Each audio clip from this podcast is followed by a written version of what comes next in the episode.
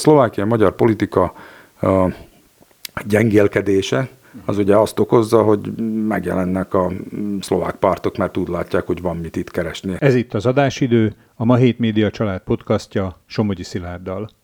Őri Péter tapasztalt ismerője és résztvevője a szlovákiai magyar politikai életnek. Egyik fő területe a nyelvi jogok védelme és a valós magyar intézményi nyelvhasználat kibővítése. Az általa vezetett procívis polgári társulás folyamatosan jelentkezik újabb és újabb érdekképviseleti munkákkal, ezúttal a frissen kinevezett kisebbségi kormánybiztos lesz egy ilyennek a címzetje. Az Őri Péterrel készült beszélgetésünk másik témája pedig egy rendkívül érdekes tanulmány előzetese, amelyben a parlamenti választások magyar vonatkozásait dolgozzák fel, sajnos lesújtó következtetésekkel – a helyzet súlyos, de nem reménytelen. Ez is kihallatszik Őri szavaiból. Köszöntöm a stúdióban Őri Pétert, a Procivis Polgári Társulás vezetőjét. Köszönöm, hogy elfogadta a meghívást. Szép napot kívánok, nagyon szépen köszönöm a meghívást. És ugye, hogy itt az előzetesben elhangzott, tehát a Procivis mindig azért eh, letesz valamit az asztalra, amiről mi is itt tudunk beszélni, meg hát a hallgatóságunk nagy részét bízom benne, hogy érdekli. Most két ilyen témával érkezett. Az egyik összefüggésben van azzal, hogy Horony Ákost kinevezték kisebbségi kormánybiztosnak, van kinek átadni egy mai divatos szóval élve kezdőkészletet, kezdőcsomagot. Mit tartalmaz ez a kezdőkészlet? Ezt már átadták, vagy most fogják átadni? Ma a előkészítése zajlik olyan beadványoknak, amelyek a kisebbségi nyelvhasználati törvény megsértésére hívják fel a figyelmet.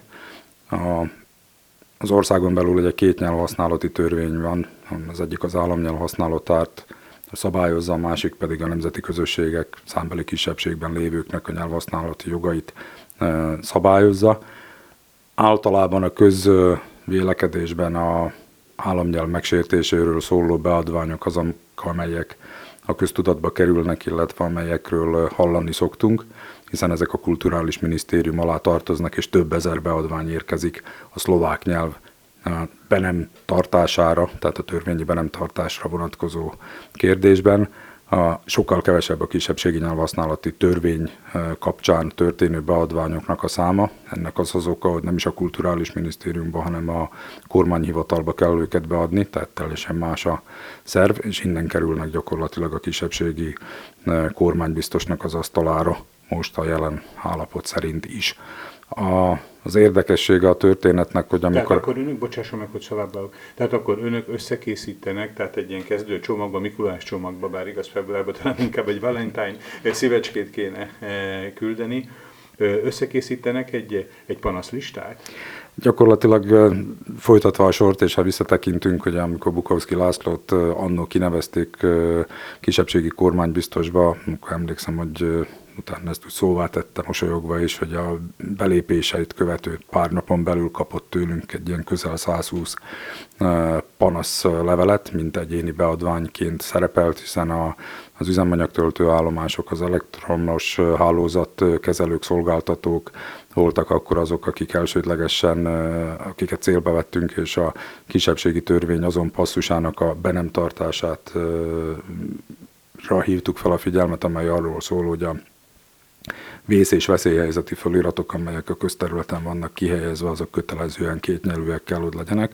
Ez a szabályozás gyakorlatilag egyetlen olyan passzus, ami kötelező érvényű. És hát, hogy is mondjam, hagyományá vált, hogy a kormány biztos kerül kinevezésre, vagy váltás van, akkor megpróbálunk kedveskedni a kormány biztos úrnak azzal, hogy, hogy egy hasonló csomagot készítünk. Nem, akkor, nem akarok elé menni a dolgoknak túlzottan, hiszen, hisz, csak, nyugodtan. hiszen aktualitása akkor is lesz, amikor beadjuk. Ma zajlik a nyomtatása, szerintem ilyen 70 beadványunk lesz GPS koordinátákkal, fotókkal ellátva. Bocsásson meg megint, hogy szavába vágok. Tehát az, amivel az előző kormány biztos kínálták meg, vagy köszöntötték föl, ezek a, főleg ezek a kétnyelvű matricák, a, ugye töltőállomásokon, elektromos vezetékeken, hogy ennek aztán lett valamilyen foganatja? Természetesen, hiszen köteles eljárni a kormány biztos a beadvány a panasz kivizsgálására, van jogalapja annak és arra, ugye, hogy megszólítsa az üzemeltetőt, mondjuk az elektromos áram szolgáltatóját, vagy az üzemanyag töltőállomásnak a szolgáltatóját, fölszólítsa, hiszen büntethet a, a hatályos jogszabály értelmében, felszólítja és, és kötelezheti arra, hogy kihelyezzék.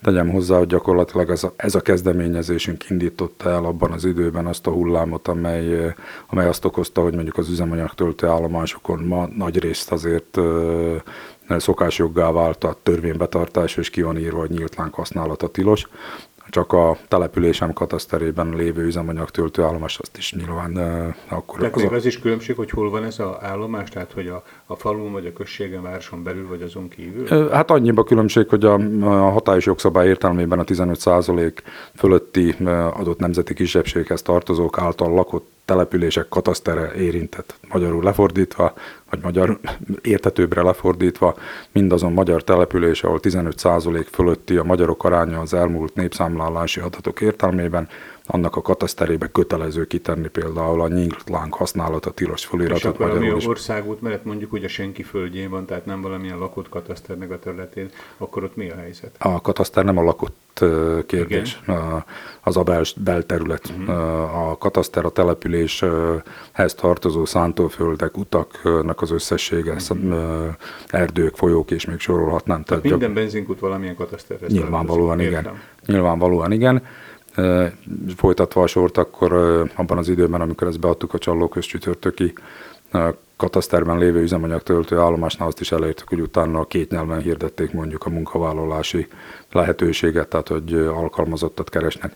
Egy hasonló csomaggal készülünk ma. Egyébként nem titok, hogy hogy az előző kormánybiztossal is jó kapcsolatot ápoltunk, hiszen a végén voltak olyan közös kezdeményezéseink, amelyek eredményesen zárultak.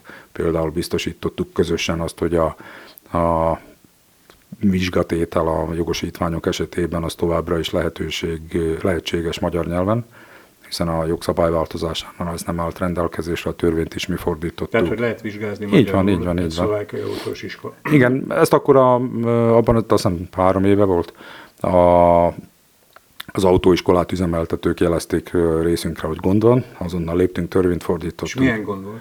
Hát az volt a gond, hogy ugye elektronikus vizsgatételi rendszert vezettek be, az adott papír alapon működött, és senki nem fordította le a, a szlovák jogszabályt, illetve a teszteket magyar nyelvre.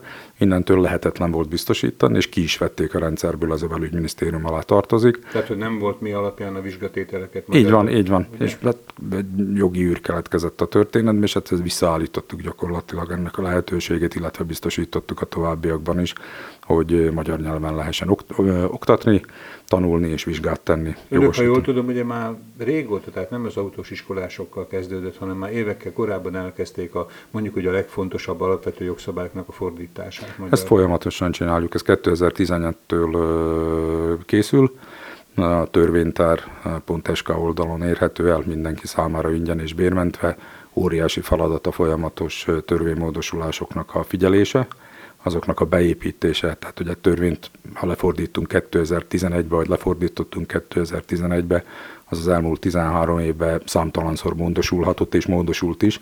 És Ezek... tudják ezt figyelni, tehát hogy mindig a aktualizálást is lefordítják? Igen, magyarra? azt nem mondom, hogy nincs úszásunk, hát nem egy állami intézmény vagyunk, hanem egy polgári társulás, az anyaország támogatásával működünk. Épp ezt akartam kérdezni, ne haragudjon, hogy a zsebükbe akarok kotorászni, de hogy egy 13 éves törvényfordítói munka az azért teljesítményben nem kis teljesítmény. Nyilván van ennek valami ellenérték, hogy miből tudják ezt finanszírozni. Nemzetpolitikai támogatást kapunk a magyar államtól, tehát a magyar kormányzat, a Nemzetpolitikai Államtitkárság az, amely támogatta Betlen Gáboron keresztül. Egyébként kiemelt intézmény vagyunk, és gyakorlatilag 2011-től ez a munka ezt támogatva van. Hadd kérdezzem meg, hogy a szlovák kormányzat, tehát szlovákiai kormányzat szintén hozzájárul ehhez a... Sose kaptunk egy eurót se. De kértek? Nem is volt rá lehetőség. Tehát nincs honnét kérni? Hát, gyakorlatilag nincs honnét kérni se, illetve uh, tudomásom szerint a, a kormánybiztosnak volt rá valami kis kerete, de az messze nem uh, elégíti ki azt a szükségletet, amely mondjuk egy ilyen munka elvégzéséhez kell. Már csak azért, mert ugye furcsa, hogy előbb ugye arról ismertetett, vagy tájékoztatott bennünket, hogy tehát az, hogy egy szlovákiai jogszabályt végre lehessen hajtani, lást például az autós iskolákat, ahhoz kell egy magyar szövegtest is, ugye, a törvénynek amit önök lefordítanak, de a fordítás díját nem az a szlovák állam fizeti, amelynek a törvényét javítják föl, vagy hozzák mm, működőképes állapotba, hanem egy másik ország. Most tudom, hogy ez túlzás másik országnak nevezni Magyarországot, de mégiscsak egy olyan ország, amelynek nem jogrendjének a része ez a törvény. Tehát, hogy soha nem mutatott a szlovákiai kormányzat hajlandóságot arra, hogy ebbe részt vegyen valamilyen módon, segítse például a munkájukat? Ezek azok az apró nüanszok, amelyeket azt gondolom, hogy a szlovák társadalom nem is ért. Nem érti azt, hogy miért jelent többlet költséget akár egy önkormányzatnak, akár a, a fordítói munka egy non-profit szervezetnek, vagy a közösségnek, hogy így egy csomagba fogalmazzuk meg a kérdéskört, hogy miért jelent plusz kihívást, plusz feladatot, és nyilván plusz munkát, és plusz költséget az, hogy, hogy mondjuk a nyelvhasználatát az biztosítani tudja. Tehát csak gondoljunk bele, hogy sorolhatnak nagyon sok példát, mert azért a 13 év alatt hihetetlen, elég, hihetetlen mennyiségű anyag, ötlet, probléma, probléma megoldás, elkészült dokumentum áll rendelkezésünkre, amelyeket mi készítettünk, de két konkrét példát a szabad a, a régmúltból kiragadnom, amikor kezdtük a, a tevékenységünket, akkor arra figyeltem föl, hogy a, a magyar tannyelvű általános iskolákban, vagy a magyar tannyelvű óvodákban a beiratkozó űrlap az szlovák nyelvű. Tehát egy nyelvű. Gyakorlatilag ez teljesen abszurd helyzet, ha belegondolunk, hogy a, a magyar tannyelvű is... gyermekeit, ugye? Igen, ilyen is volt. Uh, nem, egyébként már utána irattam be, és visszaköszönt az az űrlap, amelyet elkészítettünk, de ide akartam kiukadni, hogyha ha belegondolunk abba, hogy mondjuk viszi a szülő beiratni a gyermekét, eldöntötte, hogy nagyon helyesen az anyanyelvi oktatás irányába viszi, hiszen így a megszerzett tudás az sokkal szélesebb körű tud lenni, mint ha mondjuk egy nyelvhasználati kérdésre hegyeznénk ki kizárólag. És oda tesznek elé egy szlovák nyelvű űrlapot, mondjuk úgy, hogy magyar iskolába megy, hát ez egy eléggé abszurd szituáció. Erre szokták mondani, hogy első benyomást nem lehet másodszorra megszerezni, ugye? Így van, így van. Utána készítettünk CD-t, az összes űrlapot elkészítettük az iskolák és az óvodák részére, ki eljuttattuk, kiküldtük, és még sorolhatnám. De mondhatok más konkrét példát is. Most a pár nappal ezelőtt az egyik Dunaszerdei települési polgármester kolléga hív, mielőtt polgármester is vagyok, és mondja, így van, és kérdezi tőlem, hogy a szlovák állam által működtetett központi adórendszeri programnak a részesei vagyunk-e. Mondom, nem, mi külön egy cégtől rendeljük, mert ugye, hogy amióta ide jöttek, átjöttek, azóta nem tudja két nyelven nyomtatni a, az adóévet. Tehát ugye most van a Tehát, szezon. akkor a hivatalos adóhivatali program nem tud magyarul, ugye? Nem tud magyarul, csak itt is van egy újabb anomália, amelyet talán nem árt újra elmondani, amikor beszéltünk róla, az pedig arról szól, hogy egy önkormányzat vagy egy állami intézmény nem köteles kiadni a dokumentumot magyar nyelven, uh-huh. kizárólag abban az esetben, hogyha a polgár ezt kéri. Aha, Tehát most gondoljunk bele abba. Tehát akkor egyrészt plusz tevékenységet kell csinálni, ugye, másrészt meg mondjuk úgy, hogy még mindig nincs a hivatal egyenrangú viszonyon a, a, a polgár, hanem inkább ilyen alárendelői viszonyban, hogy egyáltalán ez, merje kérni. Ez így van, csak ugye azt kell megnézni a történetben, hogyha a polgár nem kéri. Tehát ritka az, amikor kéri, mm, tíz éves a fiam, amikor tíz éves volt a Dunaszerdei anyakönyvbe kértem magyar nyelvű születési ö, okiratot, majd ezzel bementem a szociális hivatalba itt Dunaszerdejen, és néztek rám, hogy a gyermek magyar állampolgára, mert magyarul van. Mondom, nem, ezt kértem, de két éve a hatályban van a jogszabály változtatás, hogy a 2001-es, 2003-ban született a, a fiam, és néztek rám, hogy ők az elmúlt két évben ilyet nem, nem láttak. Tehát ez azt jelzi, hogy ugye a polgárok ö, elsősorban ügyintézni szeretnének. Nyilván a, a whitefülűek, ha szabad így fogalmaznom, azok, akik a nyelvhasználat betartása irányába akarnak menni, de ha szabad visszakanyarodnom a, az alapkérdéshez, hogyha az önkormányzathoz a kérvény érkezik, akkor kellene, hogy kiadja. Viszont a polgármester kollégáknak a, a, van egy jelentős része, és ezt meg kell köszönni nekik, akik azzal foglalkoztak, Csalókösötörtök és Izsa volt az első két település, ha jól emlékszem, aki, aki ezt így ebben a formában működtetni kezdte, hogy, hogy megrendelte annál a cégnél, hogy automatikusan két nyelvű legyen. Aha. Tehát és nem tiltja, szürke zóna nem tiltja a jogszabályban rá lehetőség. Ez azt jelenti, hogy gyakorlatilag ma csallókös csütörtökben, amikor a helyi adókról szóló rende, határozatot nyomtatjuk, hasábra, tölderve két nyelven kerül nyomtatásra és kiadásra.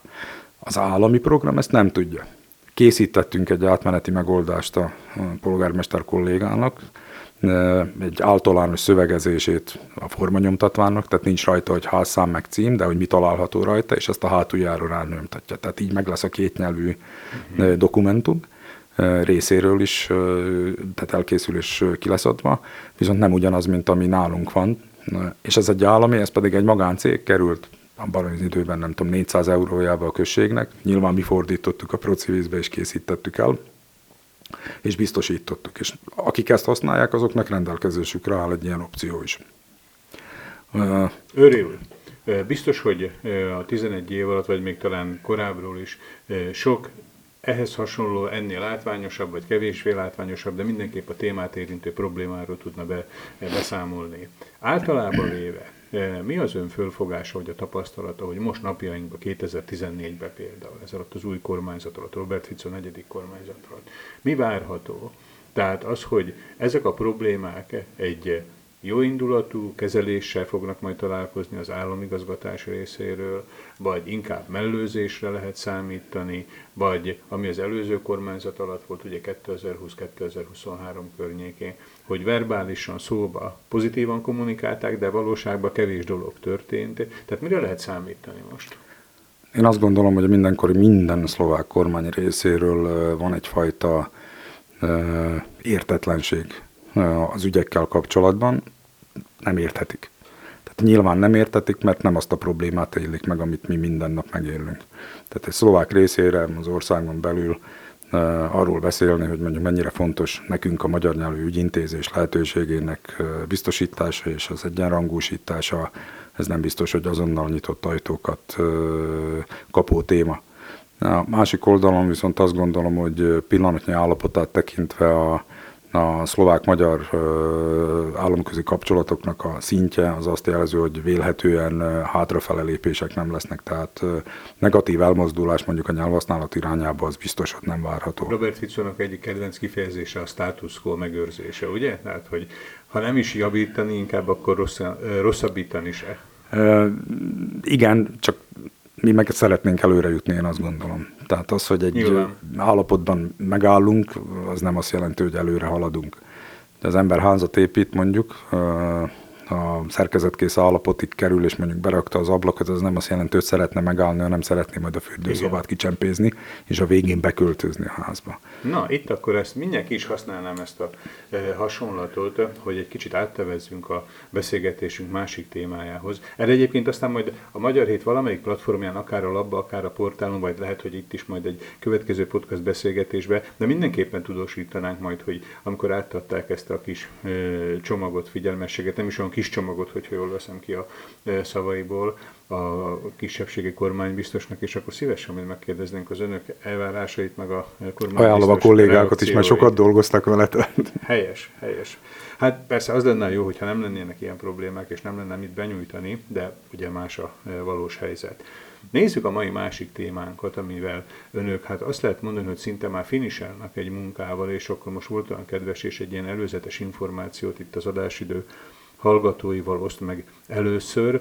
Ha jól tudom, a munka címe, amit hozott, az az, hogy a parlamenti választások 1992-2023 szakaszába, tehát lényegében rendszerváltozás óta egy ilyen történelmi visszatekintés szempontjából. Ugye általában hajlamosak vagyunk mindig egy-egy választást külön-külön eh, kezelni, külön vizsgálni, ez általában mindig a legutóbbi választás, ugye, ami esetleg foglalkoztatja a közvéleményt, de az önök komplex látásmódja, mi az, ami a legérdekesebb ebből? Vannak -e esetleg valami új meglátások, új összefüggések? Egy rövid összefoglalást tudna erről adni? Igen. Alapvetően a tendenciákat szerettük volna megnézni, a magyar választópolgárnak a viselkedését, illetve a magyar politikumnak a jövőképét, illetve a jelen állapotából kiindulva azt, hogy milyen irányba haladunk. A az elsődleges cél egyébként... Csak hogy ne legyen félrejtés, a szlovákiai magyar választópolgár és a szlovákiai szlováki, magyar politikumról így, így, így, Pontosan, igen. Itt látni, hogy amikor az ember napi szinten ezzel foglalkozik, eszébe se jut, hogy mondjuk Nyilván, de lehet, hogy hallgatóink között vannak olyanok, akik nem annyira napra készen figyelik mindig a politikát. Igen, azt tapasztaltuk, és innen is indult a, a vizsgálódás, illetve az anyagkészítésének az ötlete, hogy a választásokat, tehát a 2023-as választásokat követően nagyon gyorsan lezártuk a, a társadalmi közbeszédet a választások eredményéről, illetve arról, hogy milyen problémákkal küzd a honi társadalom és a választópolgár. Ez gyakorlatilag társadalom tudományi szempontból összefüggő kérdéskör. A, amikor írtam az anyagot, akkor döbbentem rá, hogy érdemes párhuzamba állítani a választásokat. Először csak 2002-től néztem. Ugye 2002 volt az az év, amikor az akkori egy magyar párt, akkori Magyar Koalíció pártja MKP, az gyakorlatilag valóban egy történelmi csúcsot ért el, hiszen 321 ezer szavazatot gyűjtött be. Azt is tudjuk, hogy változik a lakosság aránya, és hogy fogyás tapasztalható a honi magyarság létszámában. Tehát ugye itt is van egy párhuzam, mert arányosan fogy, úgy nyilván fogy a választópolgár is, és onnan lehet azt is számítani, hogy, hogy mennyi a, a magyar szavazópolgár, ebből mennyien vettek részt, és mennyien szavaztak magyar pártra, vagy magyar érdekeltségű pártra, mint olyan. A, Tehát önök figyelembe vették egyrészt a lakosság arányban, a arányszámát na, a Nagyon sok mindent, mert nagyon sok, nagyon sok mindent, tehát nem akarom a... Akkor uh, azt beszéljük, hogy mit vettek figyelembe, ne, nem, az, hogy mire jutott. Igen, igen, nem akarom a, a hallgatókat a... Szakmai részletekkel nagyon Azokban a szakmai részletekbe bele navigálni, amelyeket mondjuk mi naponta, amikor ezzel foglalkozunk a képernyőre, képernyőkre kivetítve hajlamosak vagyunk végignézni, és mondjuk kolléga, aki a a statisztika műfaját nagyon szereti. Bármilyen rendszerbe, bármilyen adathalmazt össze tud hasonlítani. 2002-től mindenünk rendelkezésre áll, a statisztikai hivatalból megvettük, lekértük, tényleg hihetetlen mennyiségű adattal tudunk dolgozni. A végeredmény az, az a 2023-as évnél döbbenetes, azt ki kell mondani, én azt Na, gondolom, hogy szembe mi, kell venne nézni. Mi az, ami döbbenetes, és miért A döbbenetes, döbbenetes az az, hogy a magyar érdekeltségű magyar pártra, magyar pártokra ilyen kevesen a magyarok közül soha nem szavaztak. Mondok egy konkrét példát, mondjuk lemodellezve a Dunaszerdei járást, Dunaszerdei járásban lakom, ezt fejből tudom, de az összes többi járás nagyon hasonló. ami 2000 kettőben, ugye egységes MKP van, a szavazatok, a leadott szavazatoknak több mint 86%-át gyűjti be az akkori MKP, 2000, és vegyük sorba akkor, jó, ha szabad. A 2006-os választásokon újra 86% a leadott szavazatok aránya, tehát akik elmentek szavazni a Dunaszerde járásba, abból 86 százalékon. Értem. Tehát 100 emberből 86 szavazott magyar pártra. 100 résztvevőből 86-on, így van, így van, pontosan. 2010-ben ugye van egy kétpárti rendszer, van az MKP és megjelenik a HÍD, vegyes pártként, de újra 86% a két pártra leadott szavazat. Tehát ez tényleg így van akkor, hogy három választás során folyamatosan 86 százalék? Így van. Így van. Fölötte 86,1, 86,4. Igen. igen, hát tudunk pontos adatokat is mondani hm, százalékra. Maradjunk ennél a kerekítetnél. 86,18, 86,3, igen. Majd 2012-ben ez az arány 83 százalék. Tehát egy apró csökkenés, ugye? Apró csökkenés. Ugye 2016-ban van egy, akkor már Ficó ellen, vagy abban az időben Ficó ellen fogalmazódó kampány. Nyilván azért 2016 és 2002 között 14 év telt el, és változik a Dunaszerdei járásba és a lakossági arány, de itt is 75 százalék. Uh-huh. Majd 2000, és itt van a törés, minden egyes járásban, a 2016-2020-as időszak között a Dunaszerdei járás nem egész 60%-on teljesít a két párt tekintetében, egyébként a vegyes párt, tehát a Most híd az, amelyik, amelyik erőteljesen bukja a választást a járásban. Az MKP az tartja a pozícióit, sőt talán egy százalékponttal emeli is. De most a beszélgetésünk témája szempontjából az a lényeges, hogy 2020-ban már csak a választó 60 százaléka adta Igen, csak 2023-ban 46 46. A Dunaszerdei járásról 46,6. Így van. Tehát akkor kerekítsük 47 ugye, hogy legyünk uh, egy kicsit jobb. És ugye, hogy párhuzamba állítsuk a...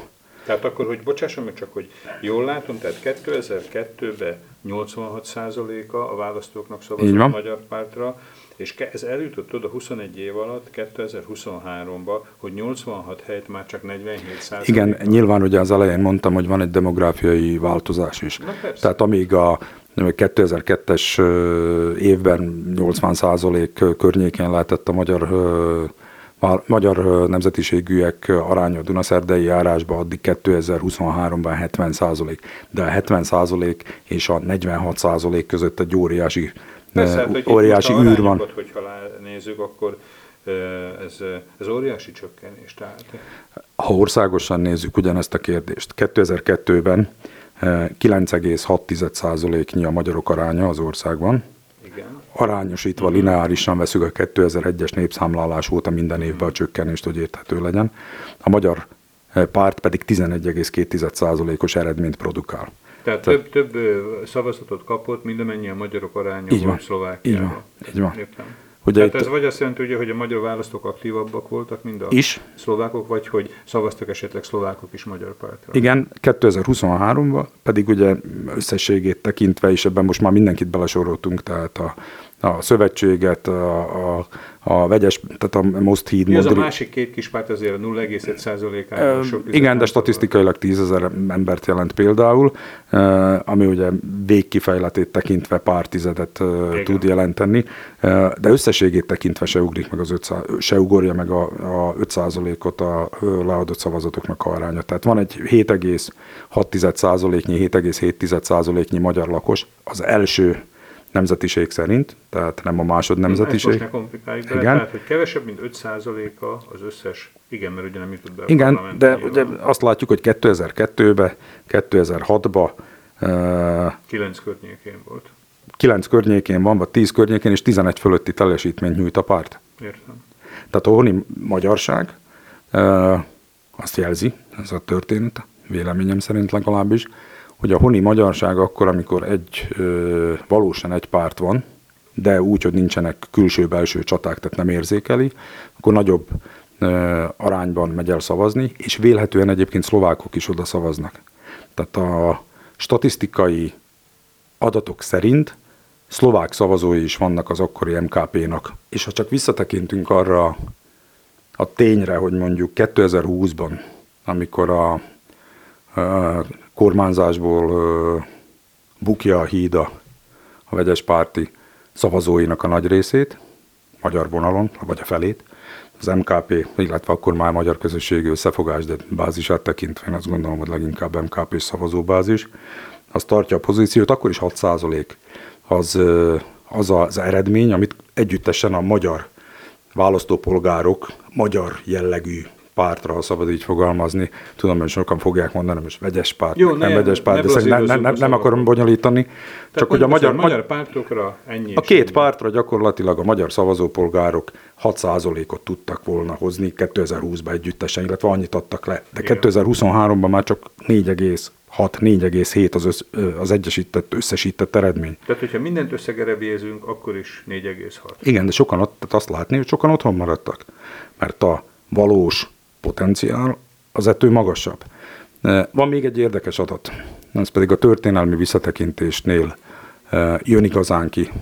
E, 1990-ben ugye akkor három magyar párt e, szintiszta, ha szabad így fogalmazni. Ez volt ugye az együttélés, a magyar Az együttélés, a Magyar Kereszténydemokrata Mozgalom, és Független magyar független magyar kezdeményezés, amely egyébként 92-ben magyar polgári pártá alakul át, és 90-92-ben is nagyon hasonló eredményt hoznak, ugye nagyon magas a részvételi arány, rendszerváltás van, az emberek, Eufória. eufória, az emberek nagyon pozitív hangulatba 85%-os részvétel mellett mennek szavazni, és azt látni a 90-es évekre jellemző, hogy a, az akkori három magyar párt, 90-92, ebből kettő ugye koalícióba indul, bár itt csehszlovák választás is van, és külön szlovák, mert Csehszlovákia van, de a 90-es évekre is az a leglényegesebb, az jellemző, hogy láthatóan a magyar szavazó polgár, szavazó bázisnak a 65-70 százalékát meg tudja szólítani a, a politikum. Tehát a magyar politikai pártok, azok a eredményei, ha összesítjük, a 90-es években, azok legalább 65, de van, hogy 75 százaléknyi eredményt mutatnak a magyar szavazó polgárok számához viszonyítva. Uh-huh. Ha hát ma... majdnem a magyarok háromnegyede elment választani. És rájuk szavazott. És rájuk szavazott. Nyilván ott Jó. is van átszavazás, tehát azt látni, amikor okay. nyom, van átszavazás. a trendeket. De a trendeket nézve valóban uh, durván kétharmada szavaz a magyar választópolgároknak, és a kétharmada eredményt hoznak a magyar pártok. Ott is volt, amikor az MPP 92-ben nem jutott be a parlamentbe, és az együttélés, az MKDM, az egy koalícióba indult, ez jelentette egyébként a későbbi MKP alapját, mert MK-ként indultak, mint magyar koalíció. 94-ben mind a három párt együtt. Most ha ezt levetítjük a mai állapotokra, akkor durván 350-355 ezer magyar választópolgárról beszélhetünk az országon belül, hangsúlyozottan az első nemzetiség alapján és a korfát is figyelembe véve, mert ugye idősödő társadalom, tehát több a szavazó választópolgár, tehát a szavazásra jogosult polgár. Na a 355 ezerből a gyakorlatilag 2016-ig is még megvolt ugye a 60 százalék. A valós rendelkezésre álló potenciálja az itteni magyar politikumnak az a 60-65 százalék. Tehát 355 ezerből 60-65 százalékot be kellene tudni hozni. Ahhoz, hogy a szintet át lehessen ugorni, ugye? Ahhoz, hogy a szintet át lehessen ugorni. Még előtte? Ne Nyilván, bocsánat, tehát Igen. ami még lényeges benne, hogy akkor is van elszavazás, tehát így is volt elszavazás. Jó, hát olyan nincs, hogy 100% egy, egy pártra szavaz. Ugye most nagyon sok adat elhangzott, de a lényeg ez, amit most a végén mondott, hogy kellene ugye legalább a aktivizálható, vagyis ha szóba jöhet a választóknak a 60-65%-át megszerezni. Van-e a kutatásukban valamiféle olyan rész, ami megpróbál valami magyarázatot adni arra, hogy ez a csökkenés, ez a, hát most már két évtized távlatából nézve egy nagyon meredek lejtő, ez, ez minek a következménye? azt látni, hogy a törés az 2016 után kezdődik. Azt is látni, hogy gyakorlatilag a, a kétpárti rendszerbe, tehát 2010 után gondolok MKP kontra Mosthíd rendszerbe is gyakorlatilag 10-től 2016-ig majdnem úgy fele-fele arányba kicsit több volt az MKP támogatottsága, 110 ezer, 90 ezerhez nagyjából ez látható. Majd 2016 után elindul egy elsodródás a, a magyar pártoktól, vagy magyar jellegű pártoktól. Ez vihette el a elmenő embereket? Tehát az, hogy ketté szakadt a magyar politikum? Szerintem igen. Értem. Szerintem igen. Nyilván van egy, vannak új jelenségek is, szlovák pártok megjelentek. Jó, de domináns, domináns, a domináns ez, igen. Volt. Van leaprózódás mindig, de, de látható például konkrétan, ha maradjunk a Dunaszerdei járásnál, de visszatérhetnénk az országosra is, amíg 2016-ban a két szlovák párt együttesen kap durván 10%-ot az össz leadott szavazatokból, addig 2020-ban sokkal nagyobb arányok jönnek ki. Tehát teljesen dimenziókban, más 2023-ban pedig abszolút érzékelhető, hogy, hogy, a, hogy szlovák pártokra szavaz a, a leadott szavazatok tekintetében 53 százalék. Gondoljunk bele, hogy a Dunaszerdei járásban leadott szavazatoknak a 53 százalék a szlovák pártoknál landol. Tegyük hozzá, ugye, hogy van ebből mondjuk 30 százalék szlovák, de még akkor is 25 százaléknyi szlovák szavazat, tot kap, arányait tekintve a leadott szavazatokból a Dunaszerdei járásban magyar szavazatként. Érted? Tehát a szlovák pártok jelentős magyar választókkal is számolhatnak Igen. egyre inkább, hogyha így veszük ki. Na, hogy el ne veszünk azért itt a számokba, és vagy megpróbáljuk lefordítani itt magyarázattal, vagy hát ami a magyarázatnál talán lehet, hogy még aktuálisabb is valamiféle perspektívával ezeket a kutatásokat, hogy ez körülbelül körbeírta, hogy, hogy mi lehetett az oka. Most jön az a, ugye a kevésbé meg eh, hogyan konkrétan válaszolható kérdés, hogy mi lesz? Mert ugye előttünk van két választás. Most, amikor beszélünk, február eleje van, ugye következik márciusban a köztársasági elnök választás, ahol szintén lehet etnikai alapon szavazni, ugye Forró Krisztián a Magyar Szövetségpárt elnöke a jelöltek között van, utána pedig van egy Európa Parlamenti választás, ott szintén a Magyar Szövetség ugye legalábbis az eddigi sajtó visszhangokból, vagy pedig hát a sajtóinformációkból ítélve egy erőteljes kampányjal fog föllépni. Az önök kutatásai inkább csak dokumentálják a múltat, vagy adnak valamiféle támpontot a jövőt illetően is? A végén van egy támpont a jövőt illetően, de nyilván a, a, nem vagyunk proféták, és csak a ten, tendenciákból próbálunk olyan irányvonalat olvasni, amely ma adott. Mindig lehet egy, egy lökés, amely más irányba tereli.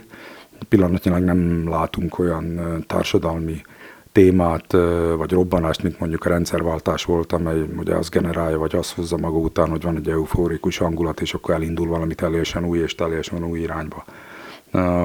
Azt látni mondtuk, hogy 2016-tól indult a, a szétvállás, illetve a sodródása át a magyar választópolgároknak a szlovák politika és pártok irányába. Erre ráraknak ma a szlovák pártok is, hiszen vannak magyar jelöltjeik, vannak magyar platformjaik, kommunikálnak magyarul, én nem gondolom, hogy a... Hogy, Ezt lehet mondani, bocsásson meg, hogy 2016-tól ugye onnét számítja ezt a jelentős változást, hogy a vegyes párti projekt mindegy kinyitott volna egy ajtót a magyar választók számára a szlovák pártok irányába? Hozzászoktatta a vegyes párti rendszerbe szavazókat nyilván arra, hogy hogy a, az etnikai szavazás az ne kizárólag etnikai szavazás legyen, de tegyem hozzá, hogy ez nem, nem ez az elsődleges, én azt gondolom, probléma, hiszen, hiszen a fiatalok részéről például nem kizárólag etnikai alapú szavazás az, amely meghatározó. Tehát gondoljunk bele, hogy a nagyvárosok mellett élők, csak konkrét példa, bemegy munkába valamelyik multinacionális vállalatba, ahol tíz kollégából nyolc szlovák, és akkor mondjuk a politikáról beszélnek az ebédszünetben. Nyilván a nyolc szlovák nem a magyar politikát ragozza, Igen. hanem szlovák belpolitikai folyamatokat, amivel mondjuk nem, hát, nem etnikai, hanem érték al, Meghatározza al... magát az atmoszférát, vagy a környezetet, amiben... Így van, és, és az, a fiatal, az a fiatal adott esetben lehet, hogy nem etnikai alapon, hanem uh, hovatartozási világnézeti alapon fogja eldönteni a szavazását, és eszébe se jut az, hogy mondjuk itt újra magyar választópolgárrá váljon, tehát magyar pártot vagy magyar jelöltet választópolgárrá váljon. Én azt látom, hogy elindult egy sodródás, és a politika nem találja, és nem tudom, hogy keresi egyáltalán a visszajövetelnek a lehetőségét, tehát a, a valós, valós választóbázis egyesítésének a lehetőségét. Azért gondoljunk bele, hogy, és látni az adatokból, hogy a 90-es években, mondjuk 2006-ig, 10-ig szlovák pártok nem nagyon akartak a, a málnásba mászni, és a magyar szavazó bázist azt úgy, úgy hanyagolták, tehát nem is érdekelte őket, mert látták, hogy innen nincs töredék szavazat, nincs 10-20-5 ezer szavazat, amelyet be lehet gyűjteni.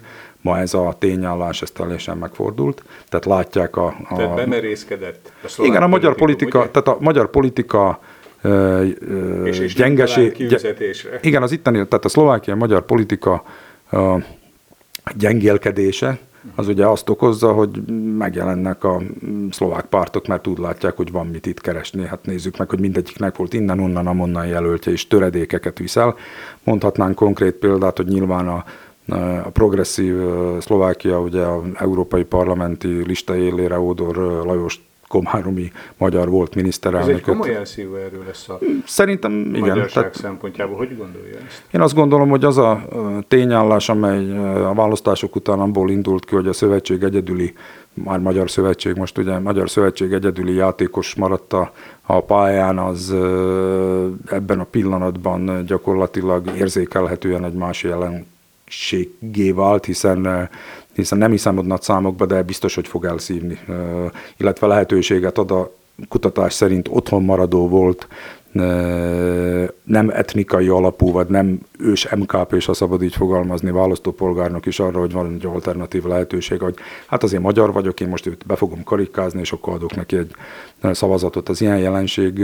Nekem van egy elképzelésem, hogy tehát ugye most talán egy kicsit eh, nagyon egyszerűsítve kifejezve, a Magyar Szövetség most leszette a magyar, magyar konkurenciát. Tehát egyedül van a magyar eh, piacon, mondjuk így politikai piacon.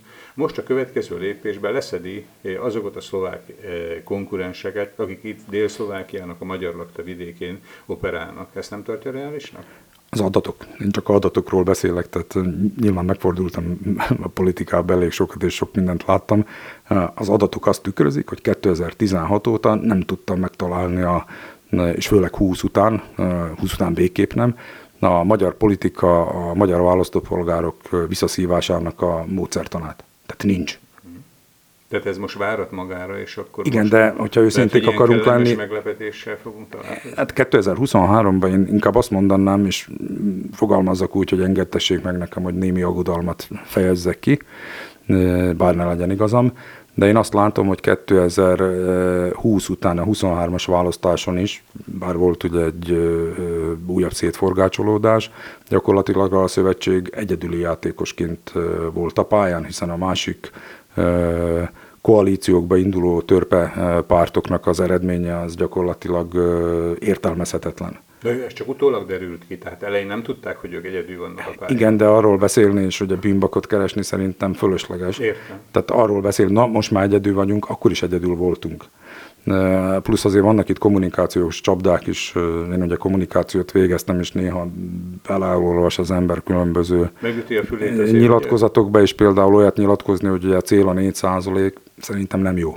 Tehát, hogy ez egy ilyen eleve feladása. Hát két hónappal az európai parlamenti választások előtt azt mondani, hogy a célom a 4 legalábbis a sajtóval szerepelt megszerzésem. Ja, összemossák a választóba. Nyilván, hát... Aha, Tehát minimum kellett volna azt mondani, hogy, hogy minimum az 5 százalék. A világbajnoksági kvóta két méter, azt szeretném megugorni, de ma jó lesz az 1,70. Tehát akkor most mit szeretnék megugorni? Ugye pontosan kell kristálytisztán fogalmazni, én azt gondolom, hogy van feladat, van lehetőség is egyébként én azért nem temetném a lehetőséget se, hiszen hiszen azért össze tudjuk magunkat kapni, meg össze tudtuk magunkat kapni, ha nagyon szükség volt rá, legyen egy olyan pillanat, amikor, és ez talán a, legyen az áró gondolat is, amikor össze kell magunkat kapni, viszont jó lesz odafigyelni, és megnézni az adathalmazt is, és nem azzal lezárni, hogy egyébként nagyon jók vagyunk, és minden rendben van, mert ez nem fogja visszahozni a magyar választópolgárt.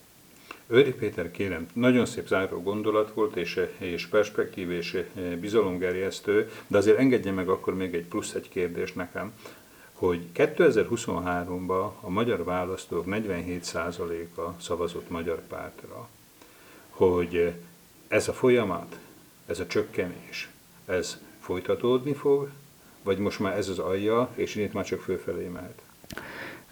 Én nem látok a választópolgár fejébe, én azt tudom mondani, hogy sokan az én környezetemben is, de ez nyilván egy buborék és szubjektív, azt mondták, hogy na megyek még most szavazni, mert most itt az esély, elmondtuk. Az MKP szavazóbázis gyakorlatilag ötször tartott ki, szerintem hatodszor is ki fog tartani. Ki fog tartani, ugye? Valószínűleg lesz újabb lemorzsolódás. Kérdés, hogy mennyien fognak kitartani, hányszor lehet elmondani azt, hogy igen, ami pedig fontos, ugye a magyar politikumnak mindig ez volt a, a gerince és az a hordozója, hogy magyar ember megpróbálja az önföntartását a pártpolitikán keresztül is biztosítani, a közösséget építeni, fejleszteni. Az a kérdés, hogy, hogy mikor van egy olyan törés mondjuk a szlovák politika részéről, amit elején kezdtünk a nyelvhasználat kérdésébe, amikor pozitív üzeneteket küldenek ki mondjuk szlovák politikusok, és a végén megfordul valakinek a fejében mondjuk választópolgáriba, hát lehet, hogy akkor átszavazok ide, mert végül is ez se, ez ő biztosította nekem ezt, meg ezt, meg ezt. Nehogy már azt De ne legyen hogy, ilyen. Hogy, hogy, valamiféle nyelvhasználati törvényt, ha betartat a szlovák kormányzat, akkor ez az ő malmára. Hát az nagyon kevés, az értem, nagyon kevés. Értem, tehát hogy ez, ez Na jó, de csak egy konkrét példa az... Jövő, az, ugye? Hát nem, nem az elméleti jövő, mert azért emlékezzünk vissza, hogyha politikumot nézünk, a, Matovics kormánynak a kormányprogramjára. Egyébként a rendszert nem értő módon, ugye beleírták azt, hogy a, a Nyitrai és a Nagyszombati megyében biztosítani fogják a teljes nyelvhasználatnak az egyenrangúsítását a Besztercei, Kassai, meg a Pozsonyi, az már nem érdekelte őket, de tehát innen hát, nem ismerték a problémát. Ebben, ebben most nem menjünk talán bele. Egyrészt, mert tudomásom szerint hogy az, hogy egyáltalán a kormányprogramban valamiféle jelentős magyar vagy kisebbségi elképzelések belekerülhettek, itt most gondolok elsősorban a kisebbségek jogállásáról szóló törvényre, az illetve kellene, így van. kisebbségi hivatalra. Ez ugye Gyimesi György, mondjuk, hogy egyéni munkájának lett az Elnézést kérek, köze nincs hozzá. Gyimesi György nem volt a parlamentben akkor, amikor a kormányprogramot írták, azért legyünk pontosak, jó? én így mondom. eh, Tehát, eh, Meg a pártba én, se. én, én úgy, így tudom, erről a témáról ugye beszéltünk Gyimesi Györgye, illetve fokozatok folyamatosan foglalkoztunk vele, de minden vélemény előtt nyitottak vagyunk természetesen. De mondom, tehát tények, mert ugye pótképviselőként lépett, és akkor már kormányprogramot elfogadták. Én csak mondom, tehát én Jó, nem arra gondoltam, Matovics hogy kormány... a kezét, amikor szavaztak rá, hanem amikor összeállították. Hát Tehát legyen nem így. csak képviselőket engedtek be, de tényleg ez legyen majd akkor egy külön műson. De én nem voltam ott, úgyhogy ha ő mondja, akkor bizonyára így volt. De kívánom, kívánom egyébként, hogy legyen ott. Azt megkérdezhetem így a személyes ambíciót illetően, hogy hogy hogy látja az elkövetkező években. Ugye eh, ön, ön nem, hogy hosszú évek óta, évtizedek óta eh, benne van a politikában, nem csak önkormányzati szinten, amit említett, hogy csalókos csütörtök polgármestereként, hanem az MKP-nek is, illetve a következő politikai eh, formációknak is mindig oszlopos tagja volt, hogy hogyan tovább a személyes politizálást illetően. Nekem sose voltak különösebben mm, magamat érintő elvárásaim vagy ambícióim, minden ügyeket szoktam szolgálni. Ha tudunk nyelvhasználattal foglalkozni, akkor örömmel teszem. Amikor ifjúsági szervezetet alapítottam 98-ban, akkor is azon gondolkoztam, hogy ebből mi lesz, hanem úgy éreztem, hogy egy jó kezdeményezés, aminek van értelme, és megpróbáljuk összekovácsolni a közösséget. Én azt szeretném elérni, hogyha a gondolkodó emberek a politikában, társadalomtudományban gondolkodó Ne emberek. többet számba beszélni őről, mondja a saját nem, nem, nem, ambícióját. nekem nincs rom, tehát nem, sose Indul volt. az Európa parlamenti választásokon? Dehogy indulok az európai parlamenti választáson. Indul a következő parlamenti választásokon? Nem tudom, hogy mit hoz a következő parlamenti választás. Elképzelhető, hogy indulok, de Nem, én nagyon messze van. Én ne haragudjon, tehát nem akarnám én ilyen személyes vonalba elvinni, de hogyha önnek vannak ilyen forrásai, mint például ez a munka, amit eh, most beszéltünk, visszanézve minden évben ugye valamiről informáltak bennünket, hogy a, a procivis most ezt csinálta, azt csinálta, ennek e, állt neki. E, tehát, hogy is mondjam, ezt a, ezt a tőkét, szellemi tőkét, ezt kár lenne nélkülözni. Kérdés, hogy a politika mennyire ö, vevő, vagy mennyire nyitott arra, hogy mondjuk ilyen adatelemzést elvégezzen és megnézze. Hát én bízom benne, hogy hát ennek én is nagyon örülni tudnék. Elsősorban most örüljünk akkor annak, hogy itt volt Őri Péter velünk az adásidő stúdiójába. Köszönöm, hogy ezeket az adatokat megismertette, vagy legalábbis az alapokat velünk. Még annyit mondjon el, hogy hol lehet ez hol, ö, olvasható, hozzáférhető, és mikortól? Pillanatnyilag ö, majd a korrektúrája folyik, hiszen nyersanyagról beszélünk, 46 oldal. A személyes jelöltek teljesítménye még benne sincs. Grafikonokkal és írott szöveggel ebből De ez indul- valamikor a tavasszal azért? Szerintem hamarabb. A, a tervünk az az, hogy ugye a ProCivisben adjuk ki az önkormányzati szemlét, ahol a népszámlálási elemzés, választási elemzés, önkormányzatiság kérdéskörével sokszor foglalkoztunk. akkor, ugye? Igen, ezt szeretném, illetve hát a önkormányzás.sk oldalon nagyon sok dokumentum fönn van, ez is biztos, hogy föl lesz. Március? Szerintem hamarabb. Hát Hamarabb. bízom benne, hogy február végén az olvasható lesz. Na hát akkor innét is akkor kívánjuk, vagy javasoljuk a téma iránt érdeklődő, vagy egyáltalán mondjuk, hogy a közélet iránt érdeklődő hallgatóinkat, hogy az önkormányzat.sk és a procivis.sk? Önkormányzat.sk oldalon van ö, mindenünk föltöltve, Igen. a procivis.sk egy időbe üzemel, de mivel fölöslegesnek tartottuk Értem, a két honlapot önkormányzat önkormányzat SK. illetve a törvényt meg a törvénytár.sk-n tudják a törvénytárat a figyelemmel kísérni. Magyarul így van. Köszönöm szépen még egyszer, Őri Péter, és köszönöm önöknek is, kedves Én is nagyon szépen köszönöm a lehetőséget. tartottak. A viszont hallásra. Viszont hallásra.